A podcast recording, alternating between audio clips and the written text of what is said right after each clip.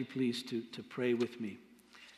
Uh, Father in heaven, again, we come to your word as we do week after week after week, and I trust even in our lives day after day after day, because it is our sustenance.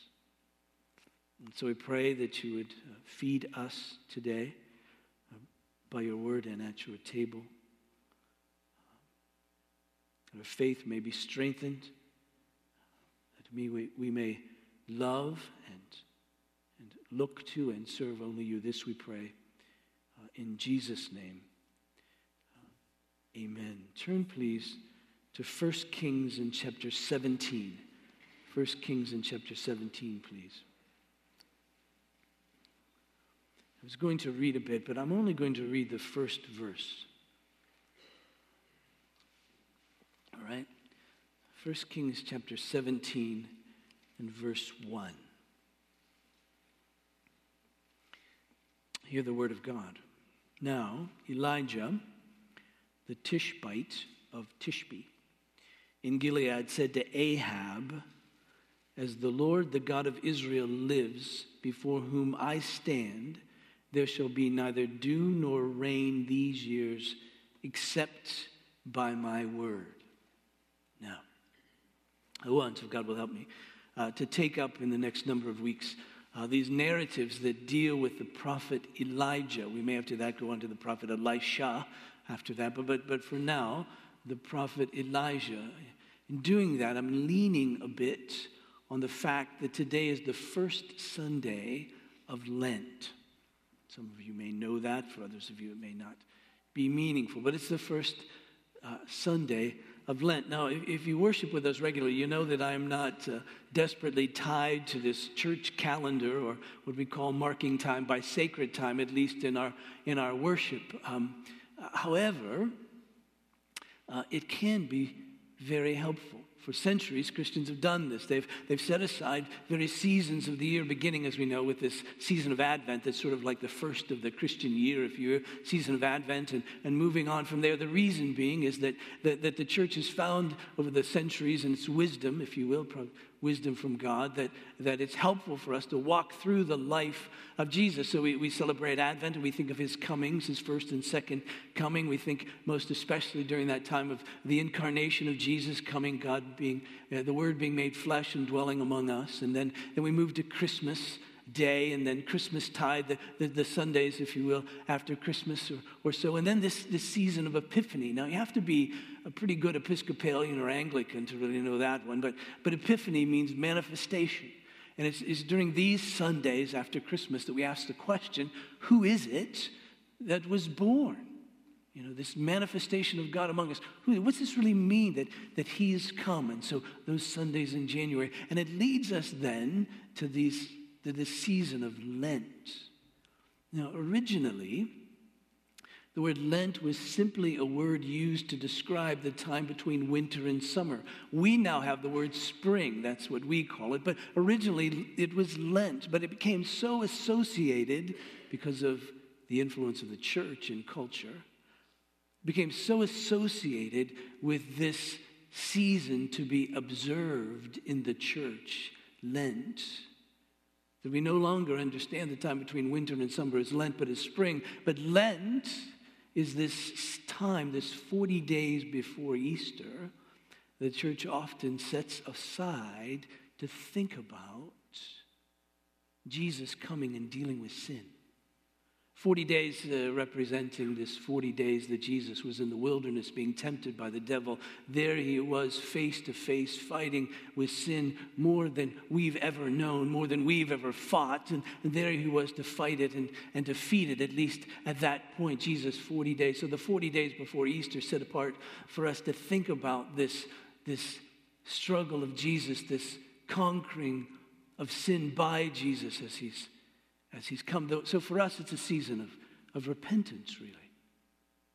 If Jesus has come to deal with sin and its misery and consequences, come to defeat sin and death, then it's for us to repent of sin and believe. And so it's this season of the year that the church is set apart to think about and to repent. Now, it isn't the only time of year we repent. I trust, if you're like me, you repent all the time. It was Luther, I think, that says when God calls a man to himself, he calls him to a life of repentance.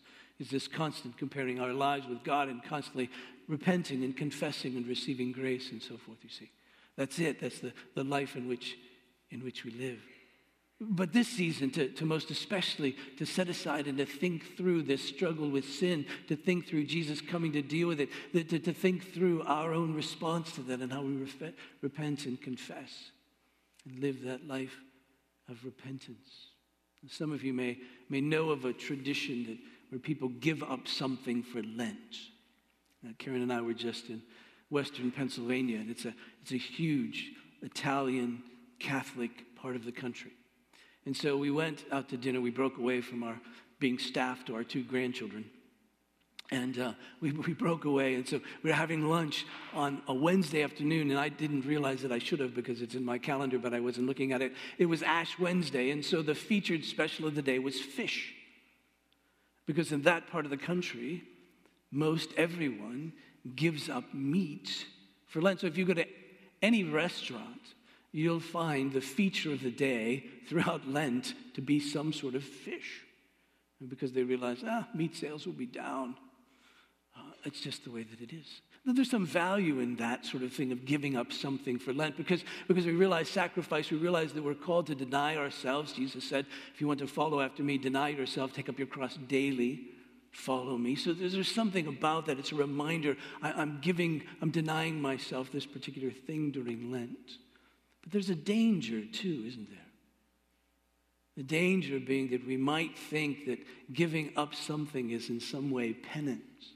That if I if I if I abuse myself in some particular way, I, I give up something that I'd rather have. Uh, that, that that somehow that's making up uh, for the sins I've committed. Of course, that's both silly and blasphemous, because Christ's sacrifice is sufficient to pay for our sins. We we don't pay at all for our sins, no matter what we give up at any point in time. And it's not meritorious. It doesn't gain us anything. It doesn't gain us more grace uh, because we because we do that. So it may, in fact, be confusing, be confusing to us. So there's a danger, you see, in that giving up. Well, that's up to you as to how you want to handle that. But if you're giving up chocolate for Lent, I'm not. So... Uh, I'd be happy to take it off your hands.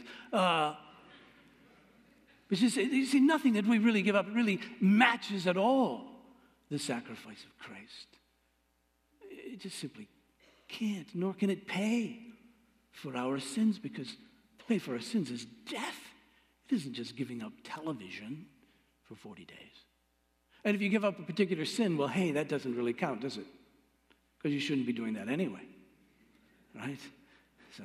It's not that, oh, the rest of the year I'll do this sin, but not these forty days because it's Lent, you know. Uh, oh, that's silly. That's silly. But it's helpful, you see, because you see, when we think of Lent, what we're thinking about is a good thing to think about. The sacrifice of Christ. His coming to deal with sin, our repentance, our turning from it, our receiving his grace and forgiveness, and walking with him. That's a good thing to think about. So it's it's helpful for us to do that. And in fact, there's another helpful thing about it too, and that is this, that it, it kind of joins us together, doesn't it, with, with churches throughout the century. You see, we're going through a time period in the church that's rather unique, frankly, and the unique thing that we're going through is that particular churches are all trying to be unique. That every church is trying to get its own little sort of personality or identity. That was never the thought of the church until recently.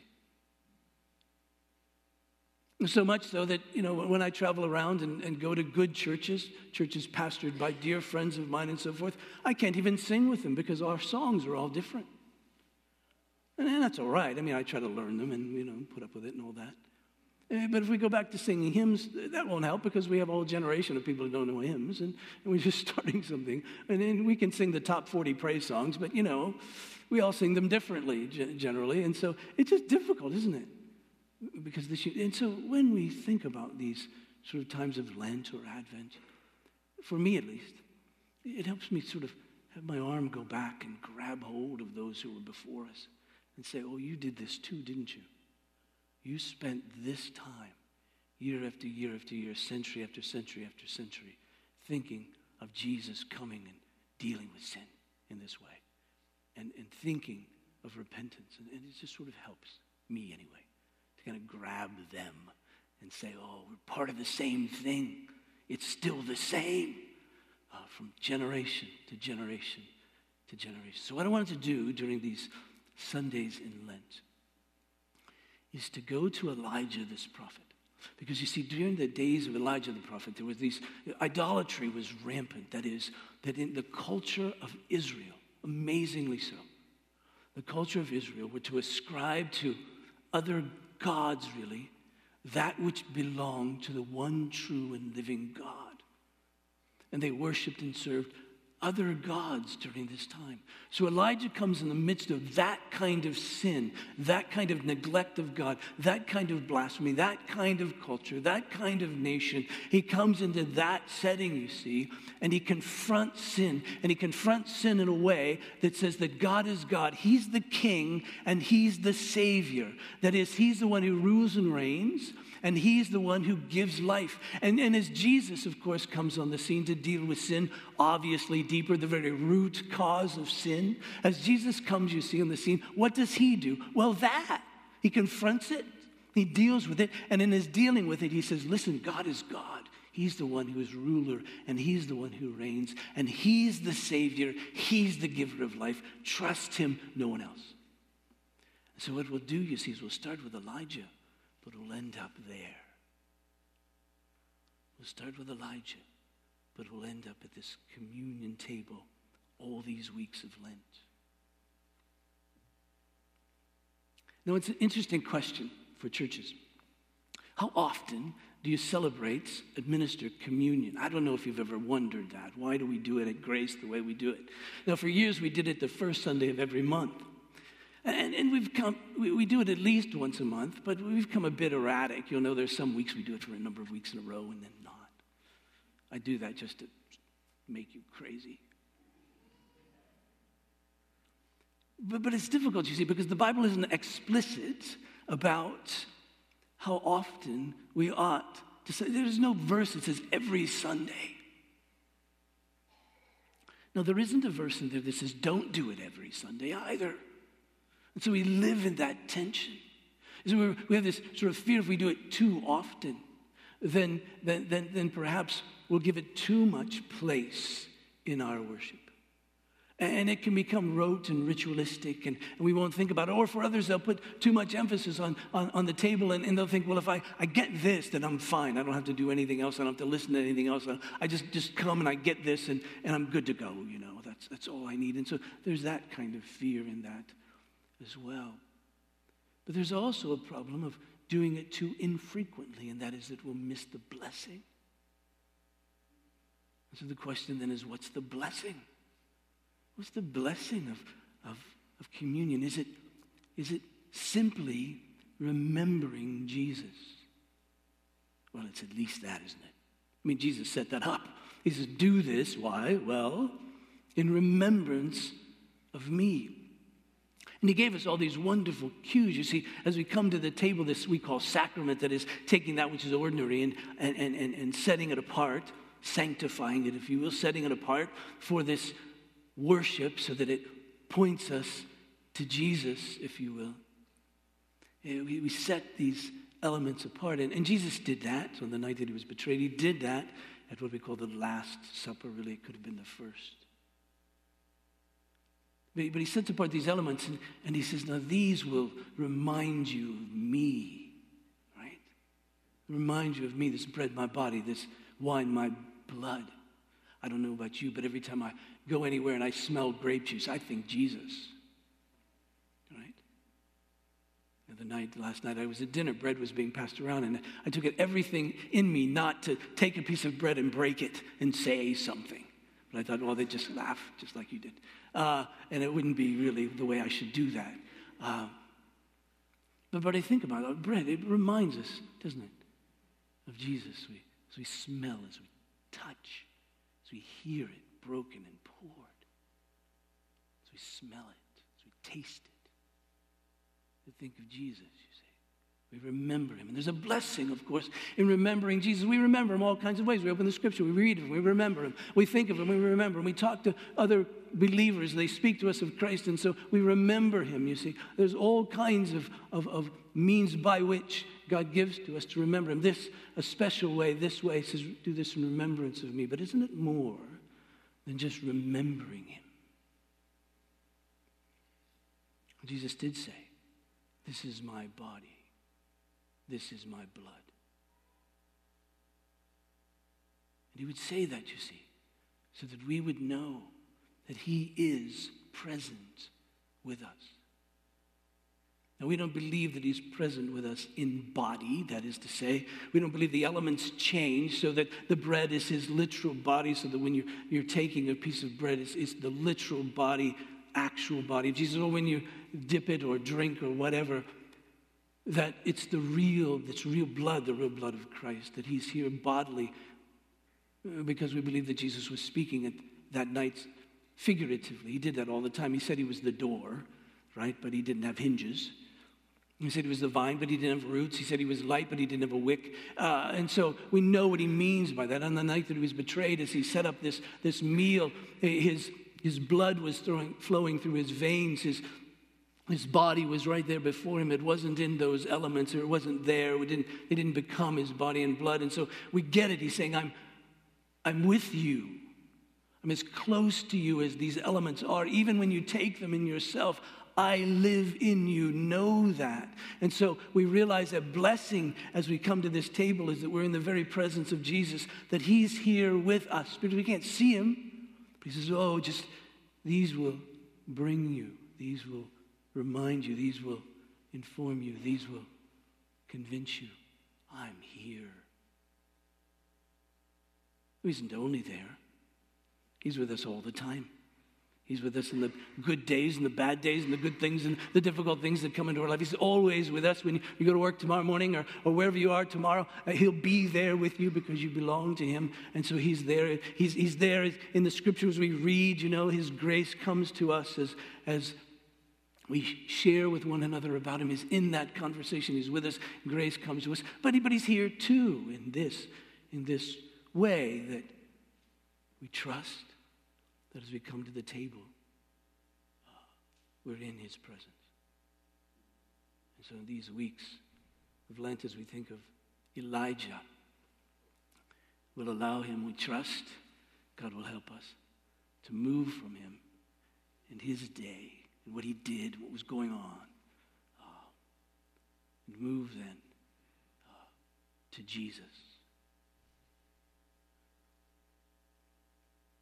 It's interesting. I was in a conversation earlier this week with a dear friend of mine. You'd know him if I gave him your name, but I won't, his name, but I won't. Doesn't live here anymore. And he was saying to me, his kids were little when they lived here, and he said, and they go to a great church where they live. Church you and I would love to go to. And he said his da- daughter now, who's a teenager, said to him, he said, Dad, you know, I love our church, meaning the church they attend. He said, but you know, I remember at Grace, they seemed so serious about worshiping God. And he called me to say thanks.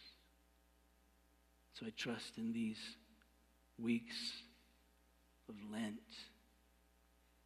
that will be very serious, joyful but serious, about recognizing what Christ has done, and about repenting, and about living this out. And that we may look back and say this was a transforming time in our lives as individuals and our lives as a church. That God will meet us here. Now, we meet Elijah rather abruptly. I mean, if you're reading through the scripture and you get to First Kings chapter seventeen, verse one, that's the first time Elijah is mentioned. And we get very little about him at all, other than he's from Tishbe, and thus is a Tishbite. I suppose there's an ointment for that. But that's all we get of him, you see. I mean, there he is. All of a sudden, he shows up, and he and he confronts the king of Israel. It's not like he confronted a stock boy at the grocery store. He, he confronts the king of Israel with an amazing sentence of death because he says, it's not going to rain. And when he says that, he says, everybody's going to die unless I say it's going to rain. Because you see, in that culture, if there was no rain, there were no crops. If there were no crops, there was a famine. And if there was a famine, there'd be death. He says, everybody's going to die. And you think, where did he get the audacity? And where did that idea to say that to the king pop into his mind? Well, it could be that the Lord spoke to him, because the Lord did that a good bit with Elijah. If we, when we read through these passages, we'll find this phrase, which is in verse two of chapter seventeen, and the word of the Lord came to him, depart from this place and go to another place. We don't know. It doesn't say the word of the Lord came to Elijah and, and, and the word said, Elijah, go to Ahab and tell him that it's not going to rain. It doesn't say that. Perhaps he did. I would suspect there was a little bit of something in there. But the way James puts it, the New Testament's uh, author of what we call the book of James, the letter of James, in the New Testament, in James in chapter five, we have this about Elijah, verse seventeen. He said, Elijah was a man with a nature like ours, and he prayed fervently that it might not rain, and for three years and six months it did not rain on the earth. Then he prayed again, and heaven gave rain, and the earth bore its fruits. Now you get the sense from that, don't you? That Elijah, the person of Elijah, was deeply involved in this. Could have been a word from the Lord came to him, and he began to pray. It could have been he observed what was going on and began to pray. And if that were the case, why would he begin to pray that? Why would he begin to pray that it wouldn't rain? Well, Elijah was a prophet. And prophets in ancient Israel were a number of things, spokespeople for God, spokesmen for God. They, they, they didn't simply predict the future. We think of that which is prophetic as that which is predicting the future. That wasn't their primary task, to predict the future. They did that, but it wasn't just so that they could tell people what was coming up next. They did that because they were pronouncing something that was from God concerning them. There were, there were uh, very positive, we might say, predictive prophecies, like the Messiah will come. Positive predictive prophecies like, like you're in exile, but you'll be restored, those kind. But there are also very negative predictive prophecies like, if you keep living like this, then there'll be great trouble in the land. And you see, since Israel and their relationship with God was not simply a spiritual relationship, but also a, a national relationship, also a relationship that was that was related to their land, then these blessings and curses came upon the land and not only them as well. Because you see, one of the things that we could say about prophets were they were that they were covenant prosecutors. By that I mean this. God established relationships with his people by way of covenant. And a covenant is a promise, an agreement, a contract, really. Deeper than that, but at least that. Where God says, this is who I am, this is who you are, this is how we relate together. And in this covenant, there would be stipulations. You're to, you're to obey me in this particular way. And so we look at the covenant with Moses, for instance, we see this law, these Ten Commandments. And so God begins by saying, I am the Lord your God who brought you out of the land of Egypt. He so tells them who they, who he is. And then he tells them who, you, who they are and the stipulations. And he walks them through it. You shall have no other gods before me. Shall not make any graven images. Uh, shall not take my name in vain, use it flippantly. You shall honor me. You shall take a day, this Sabbath, and it shall be for you to gaze upon me. Your time is ruled by me. Honor your father and mother. Don't murder, don't commit adultery. Don't lie, don't steal, don't covet, you see. So he walks them through, these are the stipulations. And, and then he gives them the consequences. If you obey, you're blessed. If you disobey, who? There's curse. So notice, then, as he lays it out, Moses does in Deuteronomy, verse thirteen uh, of chapter eleven. He says, and if you will indeed obey my commandments that I command you today, to love the Lord your God and to serve him with all your hearts and all your soul, he'll give you the rain for your land in its season, the early rain and the latter rain, so that you may gather in your grain and your wine and your oil, and he'll give, give grass in your fields for your livestock, and you shall eat and be full. Take care lest your heart be deceived, and you turn aside and serve other gods and worship them. Then the anger of the Lord will be kindled against you, and he will shut up the heavens, so there will be no rain, and the land will yield no fruit, and you'll perish quickly off the good land that the Lord your God is giving you. You see, Elijah would know that, and he would say, God, isn't it time? Isn't it time that the curse of the covenants come upon this, this people? Because you see, Ahab was a despicable king. Notice chapter sixteen of First Kings, verse twenty-nine. In the thirty-eighth year of Asa, king of Judah, Ahab the son of Omri began to reign over Israel, and Ahab the son of Omri reigned over Israel in Samaria twenty-two years, and Ahab the son of Omri did evil in the sight of the Lord, more than all who were before him. And trust me, those who had come before him were evil. He was the worst of the worst.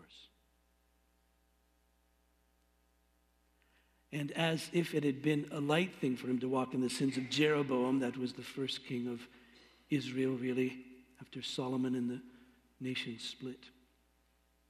His first king of the split Israel.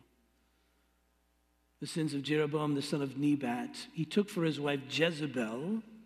All of a sudden, the hair on the back of our neck begins to raise, right? If a young man is dating a woman and someone comes to him and says, she's a Jezebel, he knows, I probably shouldn't date her, right? This wicked, conniving woman.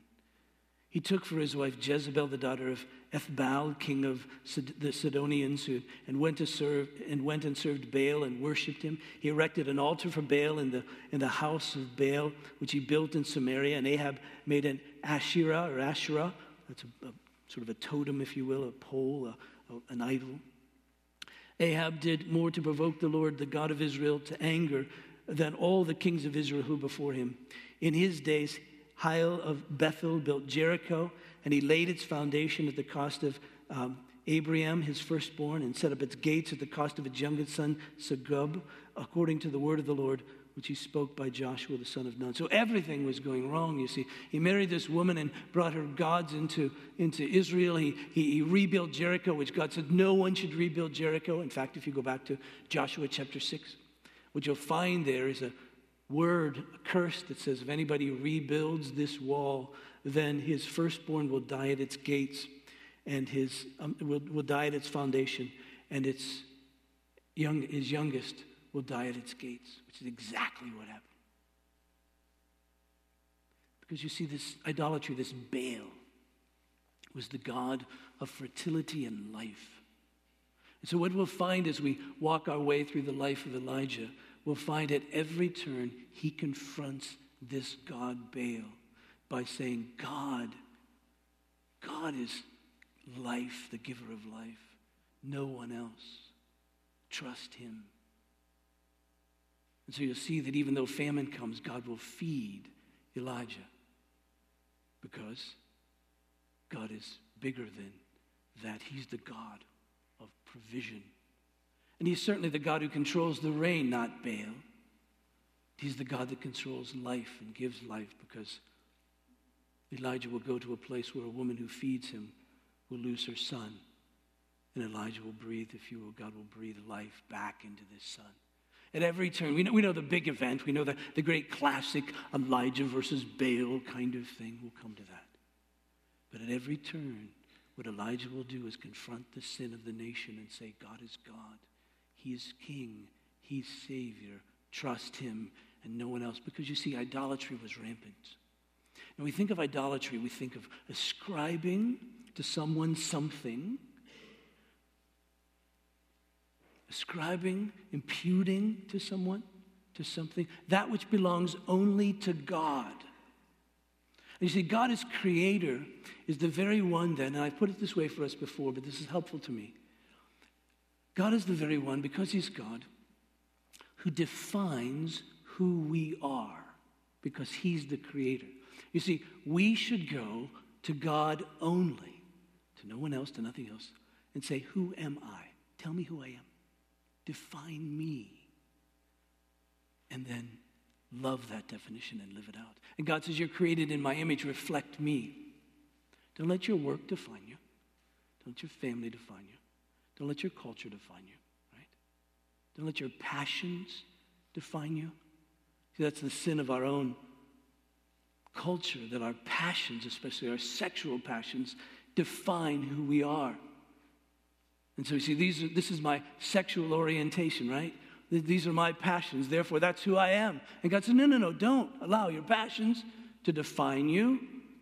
I'm the one to define who you are as male and female. I'm the one to define you, not your passions. And because he's God, he's the one who directs us. We go to him and say, how should we live? We should go to no other to ask that question, how should we live? And he said, I'll direct you, follow me. And then you see, we should delight in him. So God defines, God directs, and we delight in how he defines and directs. And so we're to, we're to love him. We're to take great joy in him. We're to say, you're right, I trust you, and this is my heart. To live as you have defined me. To live as you direct me.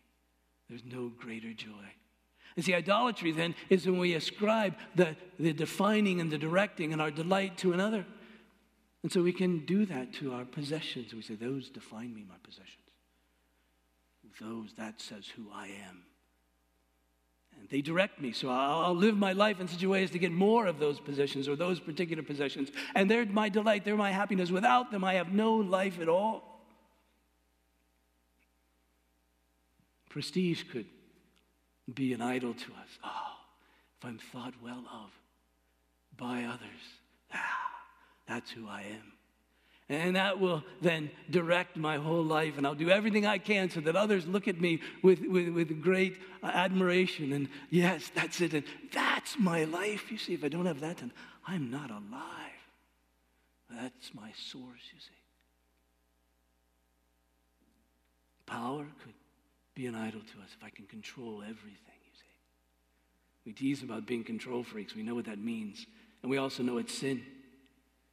See, if I'm in control, then that defines me as the one who's in control. That directs me. I'll do everything I can to make sure I'm in control, and that's my delight. When I'm in control, then all is well. When I lose control, I've lost my life.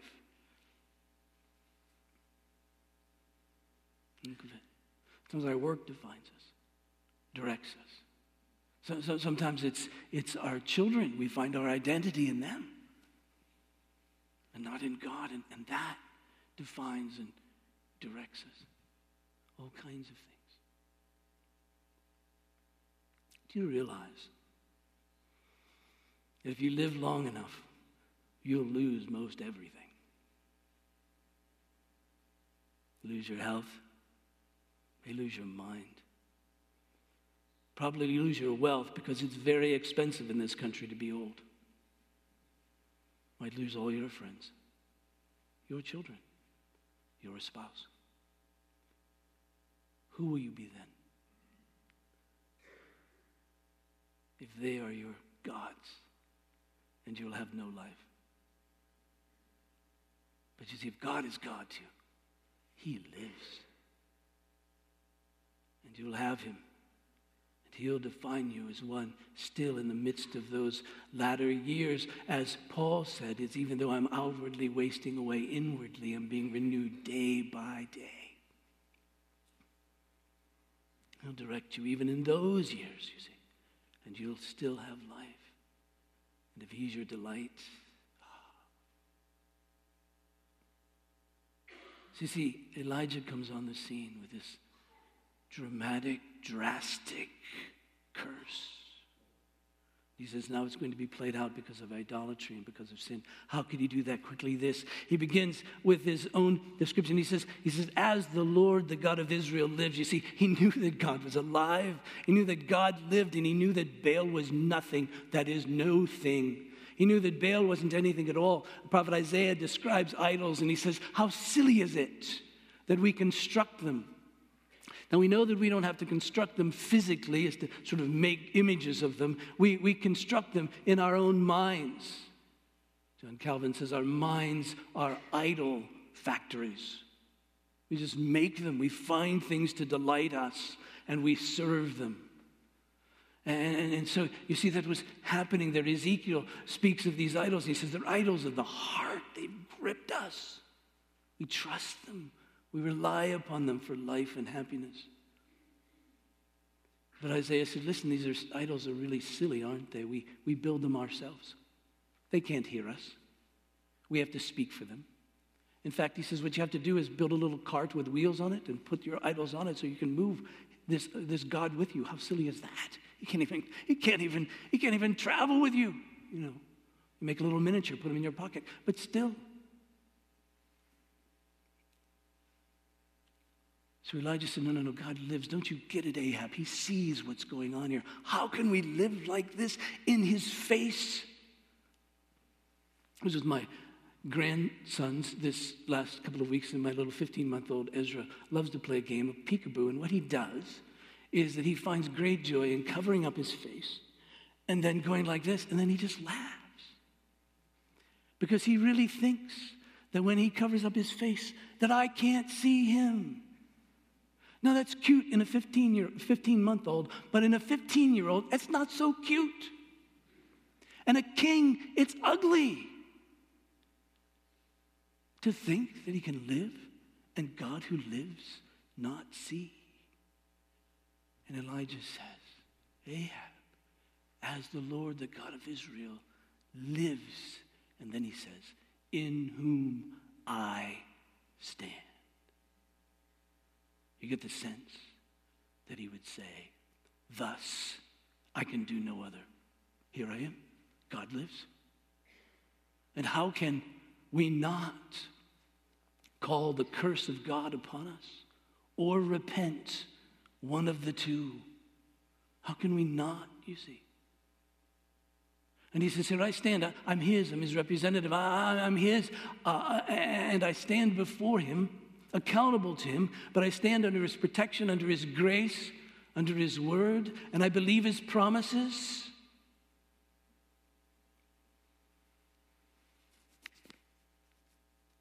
Have you ever thought about that? Next time you find yourself in a sketchy, difficult situation, remind yourself, as the Lord lives, here I stand. As the Lord lives, in whom I stand. Yes, I'm his. Here I am. Now we know, we know that he lives. And we could point to a number of things to say that, yes, we know that he lives, but we know that he lives because he came. The Word was made flesh and made his dwelling among us. We know he lives, God. And in making his dwelling among us, he came to confront our sin. Now, you, you realize that an aspect, perhaps the aspect, of every sin is idolatry. We're following another. We're ascribing that which belongs only to God to another, to our own passions, to our own wisdom, to the wisdom of others, to the, to the approval of others, whatever that is, you see. We're saying, you're a God to me, I'm going to follow you, I'm not going to follow God, and thus we sin, you see. And so Jesus comes, the same way that Elijah came, to confront sin. But when he came, you see, he took the curse upon himself. There's a sense in which he said, upon me it is not going to rain. I'll take it. To me there'll be no food. To me I'll die. So the night that he was betrayed, he took bread, and after giving thanks, he broke it. He gave it to his disciples, and he said, this is my body, which is for you.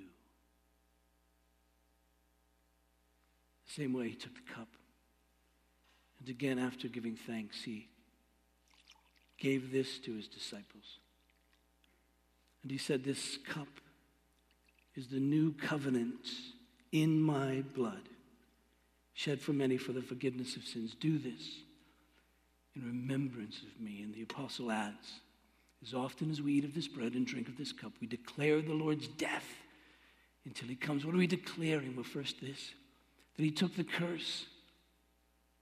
He took the famine. He took the lack of rain. He, he took the curse upon himself so that we might live. He dealt with sin. And then he says to us, now repent. Trust me. Don't trust another. And we say, well, why? Why, Jesus? And he says, well, well, look. I've given myself for you. Trust me. Am I not trustworthy? Is my Father not trustworthy? For he didn't spare his own son, but he gave him up for us all. How will he not also, along with him, graciously give us all things? He's done this. Trust him to define you, to tell you that you are made in his image. Now reflect him. Trust him to direct your ways, to live as he prescribes, and to delight, to delight in him, and to say thank you, and to honor him. He says, now, trust me. He lives. We stand in him. We're to trust him. Let's pray. Father, pray for me, for us, that even now, as all the idols in our lives flashing before us,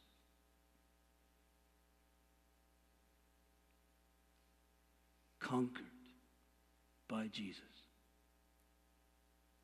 proven false by Jesus. So I pray, God, that you would grant us grace even as we stand in the presence of Jesus, the one who lives. That we would turn away from all that defines and directs us, all that has gripped our heart that isn't of you,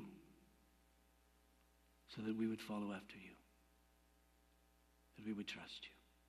So I pray, even now, God, that you take this bread and this juice and set it apart in a way that enables us to remember in the deepest, richest sense Jesus, and to know that we stand in him, for he lives and he's here.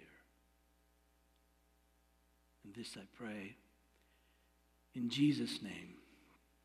Amen. I remind you, this table is not the table of Grace Evangelical Presbyterian Church. It's the table of the Lord, and he invites to it all who know themselves to be sinners in his sight, without hope except in his sovereign mercy. That is, understand that by nature we're idolaters, and we have no hope unless he's merciful to us. And yet we receive and depend upon him, as he's offered to us, offered to us in the gospel as the Savior of sinners, the very giver of life, because he took it, death upon himself, our death, our curse. And then all those who desire to live a life honoring him, being defined by him, being directed by him, delighting in him. If that's true for you, I invite you to come. Two sections, come down this aisle to my left, these two down the aisle to my right. Take a piece of bread, dip it in the cup, and say to yourself, my idols are no thing. God lives.